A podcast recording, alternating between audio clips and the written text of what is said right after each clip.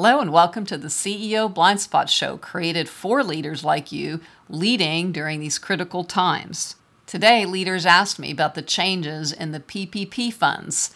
Let me answer that question by starting with the interest rate that changed from 0.5 to 1%. The loan repayment period was reduced to two years from the original 10 years, and the proceeds for any advance up to the 10 $1,000 grant on the EIDL loan will now be deducted from the loan forgiveness amount on the PPP loan. Then you, probably the one who's running a small business and small is defined as 500 employees or less and or sole proprietors were able to start the application process today but independent contractors and self employed individuals uh, have to wait until April the 10th to apply. And this may be because several references were made to the finite appropriations or the finite program resources. Uh, and it's definitely on a first come, first serve basis. So the early bird gets the loan.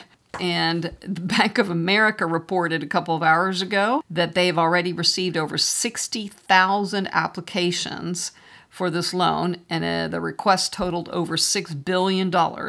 Meanwhile, the SBA said that they'd received over 5,000 loans valued at more than 1.8 billion. So, definitely whatever you can do to get in touch with your advisors, I recommend you do that. And your bank may already be accepting online applications. Anyway, keep in mind that uh, the whole point of the loan, overseen by the Treasury Department and backed by the SBA, is you know it's authorized to provide a 100% guarantee to lenders on loans issued under this program. And again, the, the full principal amount of the loans may qualify for the loan forgiveness if you maintain or rehire staff and you maintain their compensation levels and however, no more than 25% of the loan forgiveness amount may be attributable to non payroll costs. So, most of you uh, who do know me know that I learned five languages by the age of 10, and um, I'm very well aware that one word can be defined different and, and understood different by different people, which is why I often say English does not equal English. And that's one of the various reasons I encourage you to go to your support team in terms of attorneys, and bankers, CPAs, whoever advises you, especially if your company has been negatively impacted by the coronavirus,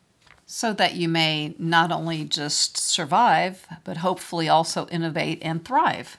Either way, please do keep submitting your questions to me. Uh, lately, I've been getting a lot more about how to run effective virtual company meetings and how to communicate effectively when you know, it's hard to see people in person. A lot of miscommunications are happening. So, in the near future, I'll be addressing those depending on the latest breaking news.